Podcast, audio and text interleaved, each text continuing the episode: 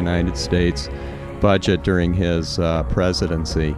He is a borrow and spend uh, president, but not only that, what he's doing is he's borrowing money from our kids to line the pockets of his rich friends. And that's exactly what he's done for six and a half years. And because nobody's willing to impeach these guys, they're going to keep doing it for another 14 months. Well, that's it. We're out of time. Thank you, Ollie. Thank you, Ollie. Well, it's good to be here. I'm glad you're here. All right. Next week is Thursday. On Thursday, it's Thanksgiving. I don't think we're going to be here. We might. Oh, I've got a series of clips for you to listen to. So please be thinking about uh, folks that don't have food or health insurance. Maybe we can think about mythological stories of the early Thanksgivings Maybe up in. New England. Maybe those peaceful Puritans and how they interacted so, you know, just delicately and chivalrously with the uh, native people. Coming up next is Mike Perini, Pandora's Lunchbox. Everybody pray for Ollie. I think his blood pressure needs to come down a bit. It's your fault, Charmy. Try to remember we're all related.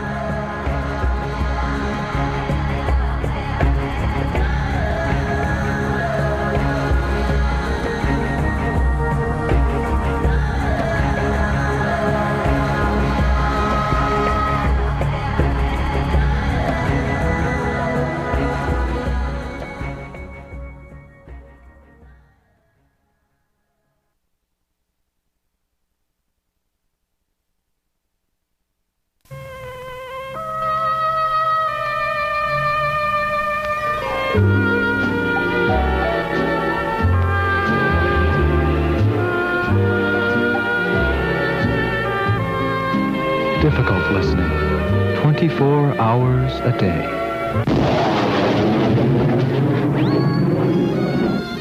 It's WCBN FM, Ann Arbor.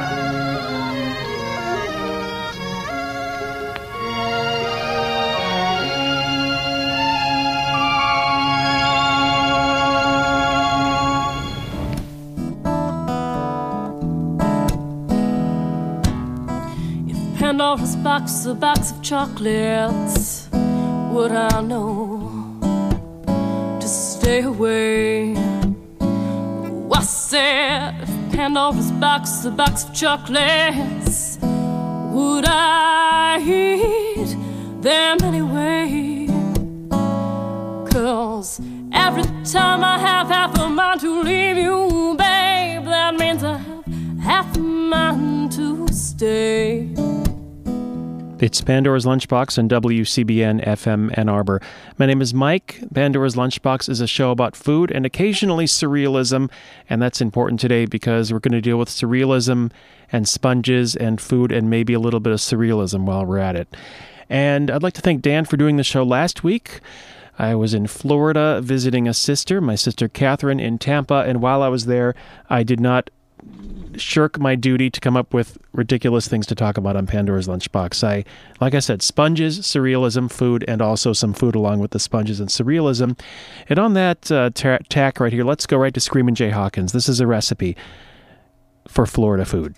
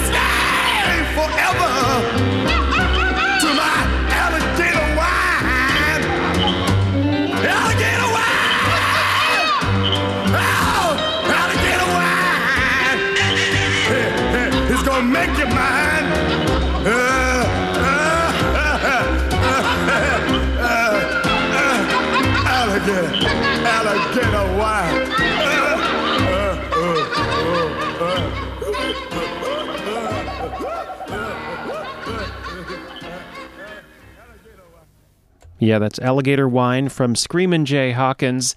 And, you know, when I was down in Florida recently, I didn't actually see an alligator, but my mother did recently.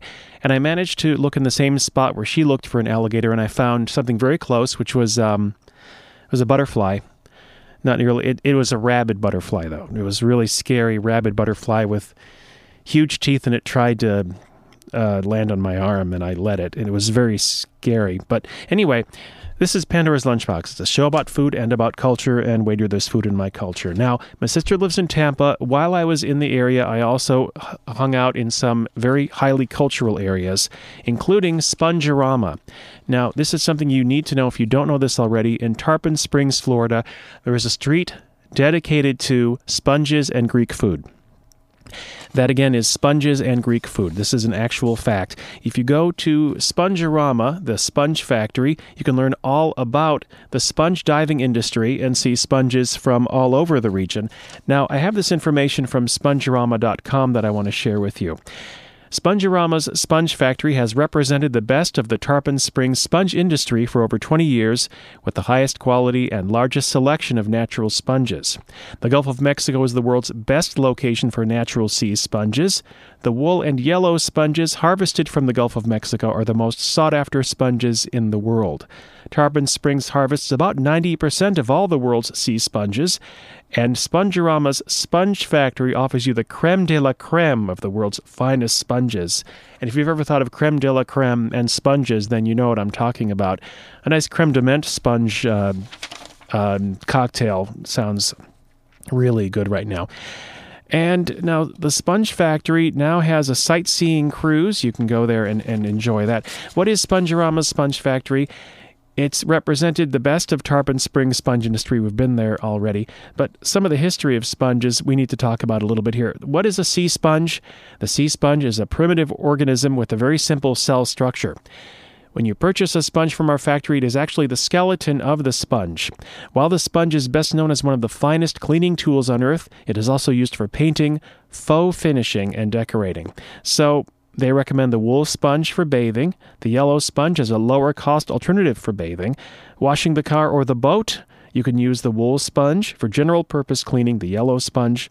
For sponge painting and faux finishing, wool sponges are excellent for texture painting where a uniform texture is required, and yellow sponges are less expensive and are recommended when uniformity is not a requirement. You should know that loofahs are not sponges, they are the dried fibrous part of the loofah plant, also called dishcloth gourd and vegetable sponge. Their uses include exfoliating and cleaning your skin, scrubbing dishes, or even cleaning the barbecue grill. Now, if you go to Spongerama at Tarpon Springs, Springs, Tarpon Springs, Tarpon Springs, Florida, you may find a very exceptional, interesting video about the history of sponge diving. Greek immigrants came to the area to dive for sponges, and it was actually a dangerous occupation. Some people died in the process. And so on this street on Tarpon Springs, you can see sponges, you can buy various kinds of sponges, and you can eat at Greek restaurants. Where else can you say that? There really needs to be something like that in Ann Arbor, I think. Sponges and Greek restaurants in the same place. Nonetheless, I was in tourist trap heaven. I was a happy man, and I just want to share that with you right now. While I was also in Florida, while also I was in Florida, I also experienced the Salvador Dali Museum, which was quite a marvel, and this inspires me to play a few surrealist songs right now. We just heard Alligator Wine. Which I mean, everything by Screamin' Jay Hawkins, Hark, Harker, everything by Screamin' Jay Hawkins is surreal. That's true, including the recipe for alligator wine we just heard earlier. Elvis Costello doing "Hurry Down Doomsday, the Bugs Are Taking Over," strikes me as being surreal, and it goes a little something like this.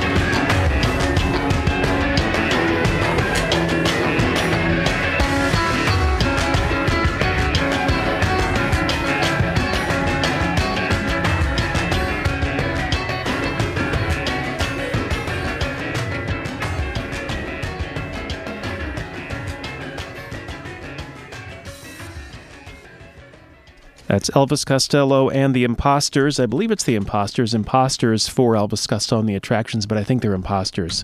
Or perhaps they're some folks. This is Elvis Costello and the Attractions and Hurry Down Doomsday. The bugs are taking over, and that's from the album Mighty Like a Rose. Now, I was talking earlier about the Salvador Dali Museum, and I want to get to that right now because we just played a song called Hurry Down Doomsday, The Bugs Are Taking Over. Now, at the Salvador Dali Museum in St. Petersburg, Florida, which is not that far from, in fact, Tampa, well, it was a beautiful selection of Salvador Dali's work. I believe the largest collection in the United States, and I believe the largest collection in the world outside of Spain, but I'd have to double check that for sure. I found it. I found it refreshingly unsettling to see the works of Salvador Dali, and the surrealist painter. One of the, I, one of the things I did was to write down the names of Salvador Dali paintings with food in the title, so you could really get an idea of the taste of it. Here is one title: "Telephone in a Dish with Three Grilled Sardines at the End of September." There's also the lobster telephone, which I should mention immediately is not a painting. It's actually a lobster on a telephone. It's actually, I believe, a plaster of Paris of a lobster on a telephone and that was in a glass case or perhaps a plastic case. There was Catalan bread, which was an oil on canvas. It was bread wrapped half in a cloth with a melting clock draped over it, with a quill of an ink pen and an ink well on top of it, and this bread kind of looked like a yam, I thought, kind of a longish yam.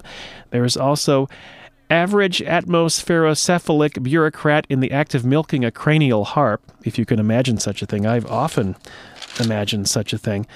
And oh, by the way, I, should I should mention this. When I came into the gift shop, you immediately go into the gift shop, which I think is kind of surreal. Don't you usually just go into the museum and then there's a gift shop at the end? Nonetheless, a gift shop first in the Salvador Dali Museum and then the museum. I asked, Is there a bathroom in here? And the woman at the counter said, Yes, under the lips to the left. Right, we're in, a, we're in a surrealist gift shop, and that's a fact. Now, some of the symbolism of Salvador Dali does cover bugs. Bugs are prominent in some of his work.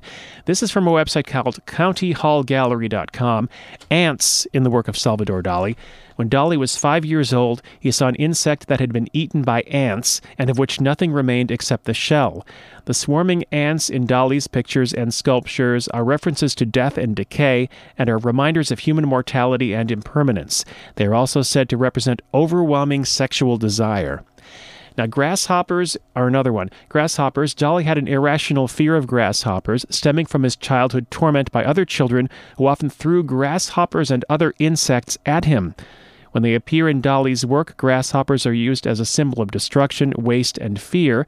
Dali represents them with a fearful nature, as large and intimidating in comparison to the other figures, and they're often shown in the act of eating the main subject of the work. Like I said, refreshingly unsettling. Now, some of his most famous work was there, but the persistence of memory, the most probably the most famous Salvador Dali piece, is actually at the Museum of Modern Art in New York. However, the disintegration of the persistence of of time of memory, I can't remember, was in fact sort of the sequel to that painting. He definitely referenced a lot of his other paintings in his paintings. That was there. And there's also a painting called Fountain of Milk Spreading Itself Uselessly on Three Shoes. Now, this one, the fountain in this one was a naked woman. Her breast milk was falling to the ground, and the, the breast milk was as luminescent as the two rays of sun from the clouds behind it. And in spite of the title, Fountain of Milk spreading itself uselessly on three shoes, there were no shoes. And this painting was from 1945. These were all at the Salvador Dali Museum, and I should mention next to the Dali was a deli. Yeah. Actually, it, they called it a bar and grill, but it really was a deli as far as I was concerned. There was a deli next to the Dali. It was not called the Dali Deli or the Deli by the Dali, so I didn't dilly dally at the Deli by the Dali. Instead, I just ate a sandwich at the deli and went to the Dali. But the fact is, there, there was a sign there that would have been a perfect photo opportunity. It said, what did I just say? Did I say the sign said you've you've seen the deli now see the do- Dali. I believe that was the order. No, the other way around. But they covered up the DA. I don't think they got clearance for this. So nonetheless, clearance, clearance. And here we go. Here's some surrealism while while my lips start falling off. It's uh, right under the lips. Here we go.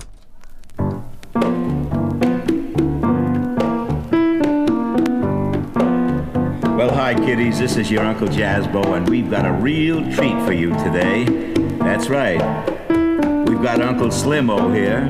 We've got Steve Areno at the piano. And we've got Watermelon Face putting in a little stuff behind us as we tell you the story of Little Red Riding Hood. Slim? Hey, what do you say? Jazz Bo Yeah. That's my friend. Oh, and Steve playing such nice piano there. Well, we're all set, right? You're going to translate into Spanish everything I say. Is that so? Yeah, that's correct. Había una vez, One hace more mucho time. tiempo, una niñita que viva con su madre en el campo. Okay, so once upon a time, many years ago, in the land of Nod, there lived a lovely little girl named Red Riding Hood. And one day, Red Riding Hood's mother called her into the kitchen. She said, Baby, I just got word that your grandma is on a real downer. Un día el madre de la cabecita roja, dígale, vete en la cocina. Yo sabe su amarita cine enfermo en la, la cama, vente. What a drag, said Little Red Riding Hood. What's the bit? Bolacita roja, esto no sirve, ¿qué pasó? Hangoversville for all I know, said her mother. Oh, sí, ella tiene muy grande cabeza, bebo mucho antes noche, vi mucho vino.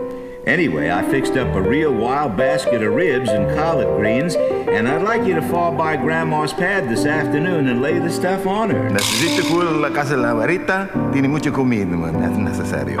Oh, dynamite, said Red. And while you're at it, why not add a jug? You know, Granny would appreciate some sauce, I think. Cuando tiene comida, la que abuelita le gusta mucho vino. Necesario. Moquet, said her mother. Okay, okay. Uh, okay, like groovy, tequila, mucha cosa. Ella beba, beba, beba, hanging. Ah, yeah. So picking up the basket, Little Red headed for her grandmother's cottage, going by way of the deep woods. Little did she know that a big bad wolf, lurked in the heart of the forest. Yeah, she didn't know that he was running through those woods there. That's and, right. And when she go to the wood and see that wolf with those teeth smiling at her. Hey, wait a minute, Slim. You're supposed to be doing that in Spanish. Oh, sí, ahorita fue la casa lobo. Tiene ahorita el, el, ah, como la rita so rojo no sabe el, Well, she traveled but a short distance when the wolf leaped out from behind the bush and confronted her. Hola, robo. Mira, de la cabolacita roja, vente, hey.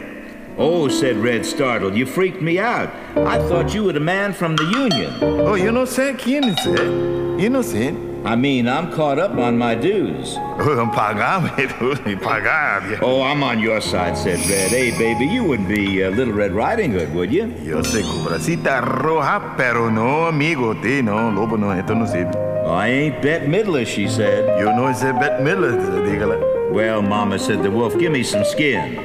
Mama said, hey, give me some skin, man.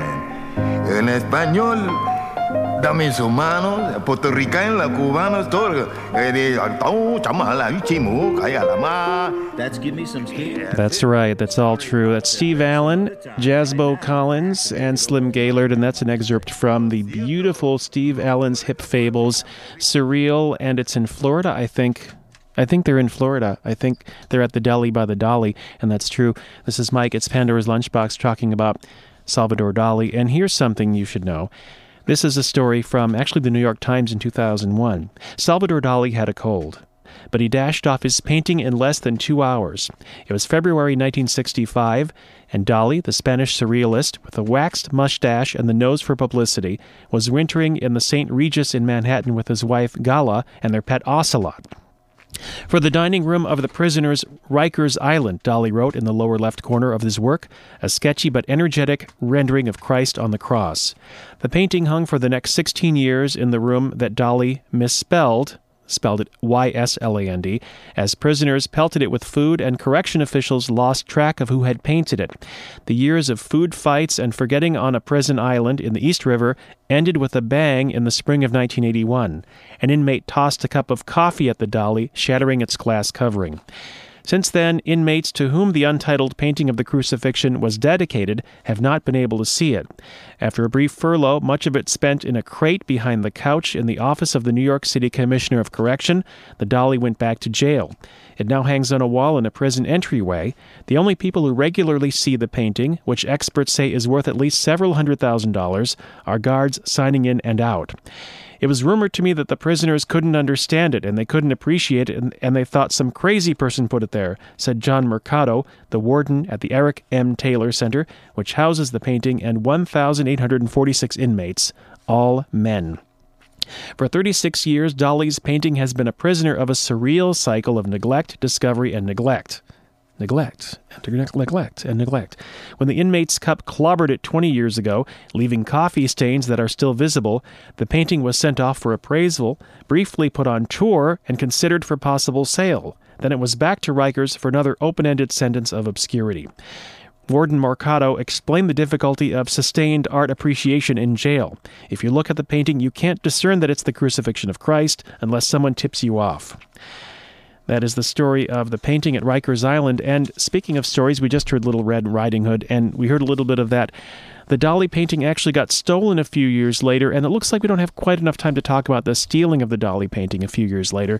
But just a brief mention on Salvador Dali dinner, there was in fact a very rare out of print Salvador Dali cookbook and I would love to see such a thing. But in fact, there was a, a chef named Carolyn Tilley who created a Salvador Dali meal of 10 courses from the out of print Salvador Dali cookbook. And I just want to take a moment to read some of the items here.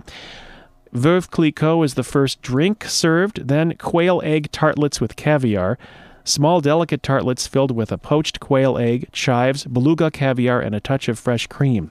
Then a crayfish consomme, young veal and tender shrimp married and trans married. A young veal and tender shrimp got married. Tender shrimp got married. I believe they got married on a sponge boat in Tarpon Springs in Florida, but that's not here, and it's also neither there nor here. But young veal and tender shrimp married and transformed Chinese style to a smooth perfection. perfection. Also, truffles Cinderella in flaky pastry, full black truffles sauteed in champagne and sherry with ham and foie gras wrapped and baked in puff pastry, and oysters a la Brulati, shallots, butter, and wine sauteed to accompany freshly poached oysters. But let's skip to the creme de la thingy at the end, Timbales Elysee. Edible Valrhona, sorry, Val, Valrhona chocolate cups filled with Kirsch soaked genoise, vanilla ice cream, Kirsch soaked fruit, and chantilly cream crowned with a golden cage. And that is the last of the servings from the Salvador Dali cookbook, which is woefully and wonderfully out of print. Well, we talked about sponges, we talked about Salvador Dali, and it's about time we wrap up the show now. Pandora's Lunchbox is a show about food every Thursday at 6:30. We'll be back very soon, but first of all, Sponge Bob. Sponge Bob. Sponge. Sponge Bob.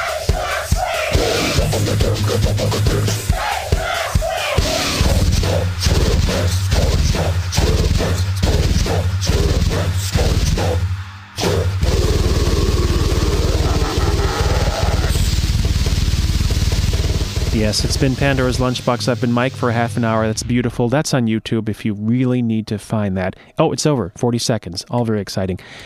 This has been Pandora, Pan, Lunchbox Dora, Pandora the Explorer Lunchbox, and this is WCBN FM Ann Arbor, going out with a song that is rather gentle, rather nice, but it is, in fact, about an orange colored sky, which has appeared, I believe, in Salvador, Salvador Dali's paintings. Here to take us out is Screamin' Jay Hawkins. Have a great one.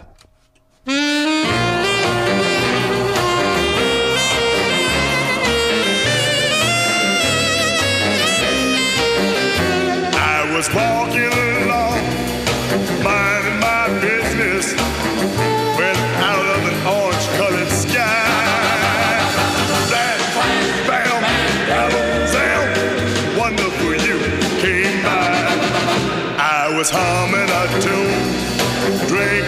sunshine,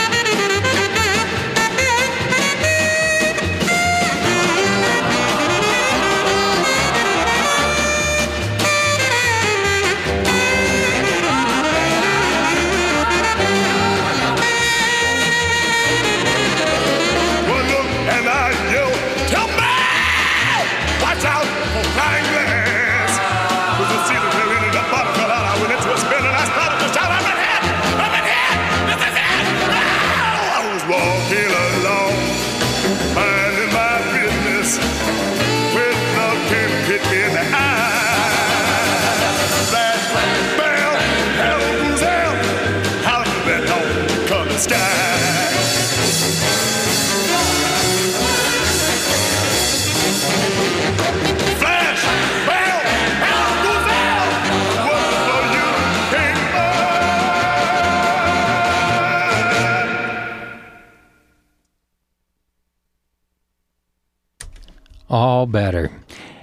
It's just after 7. This is WCBN FM Ann Arbor.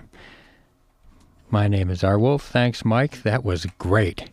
Here's the Bonzo Dog Doodah Band with your national anthem. Tonight, for about two minutes and three seconds, your national anthem will be called I'm Going to Bring a Watermelon to My Girl Tonight. Please sing